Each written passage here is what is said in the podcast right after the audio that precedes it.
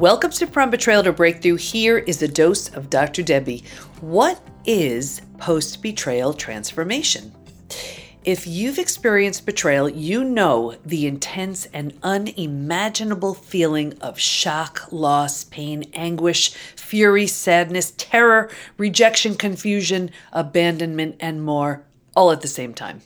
You feel like the bottom drops out from under you, and in one earth shattering moment of realization, you slowly come to learn that life as you've known it no longer exists.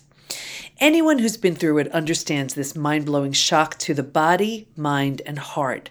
The shock is so severe because this was the very person you trusted, felt safe with, and believed in. Trust is absolutely essential to our sense of safety and security. So when the person you trusted the most is the one to completely shatter that sense of safety and security, it's traumatic. We feel abandoned, alone, brokenhearted.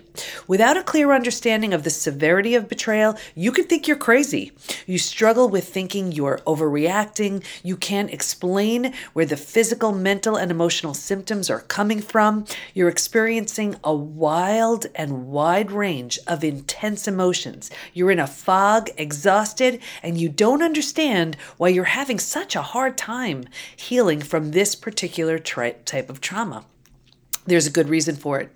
The trauma from be- betrayal, infidelity, for example, can even physically impact the brain. The good news, you can heal from all of it. How? Don't count on time or even a new relationship to heal it. In fact, that's a recipe for repeat betrayals. The healing needs to be deliberate and intentional as you move through the five stages from betrayal to breakthrough. But let's get started with post betrayal transformation. What is post betrayal transformation, or PBT. It was one of the three discoveries that were made during my PhD study on betrayal. Specifically, the study was on what holds us back, what helps us heal, and what happens to us physically, mentally, and emotionally when the people closest to us lie, cheat, and deceive. Originally, I was studying something called post traumatic growth, which is a transformation after a traumatic event, such as the death of a loved one, disease, natural disaster, that type of thing. This type of transformation was discovered by researchers Tedeschi and Calhoun and involves changes in these areas one, appreciation of life, two, relationships with others, Three, new possibilities in life. Four, personal strength. And five, spiritual change. Changes within these areas leaves you with a new awareness, insight, perspective that you didn't have before the trauma. For example, the death of a loved one may have you realize you're stronger than you think. Everything happens for a reason, and it may inspire a new appreciation for those you love. Moving through a frightening diagnosis may inspire a greater love and appreciation for life now that you see how fragile life is. While a disastrous flood, for example, may have destroyed your belongings, your awareness of what really matters most may be the most precious belonging that the flood didn't take from you. Well, I'd been through death of a loved one and I'd been through disease. Betrayal felt like a completely different type of trauma to me. Not wanting to assume that every study participant felt the same way, I asked this question to every participant. If you've been through other traumas besides betrayal, does it feel different to you? Unanimously, they all agreed that betrayal feels so different, and here's why because it feels so intentional, we take it so personally.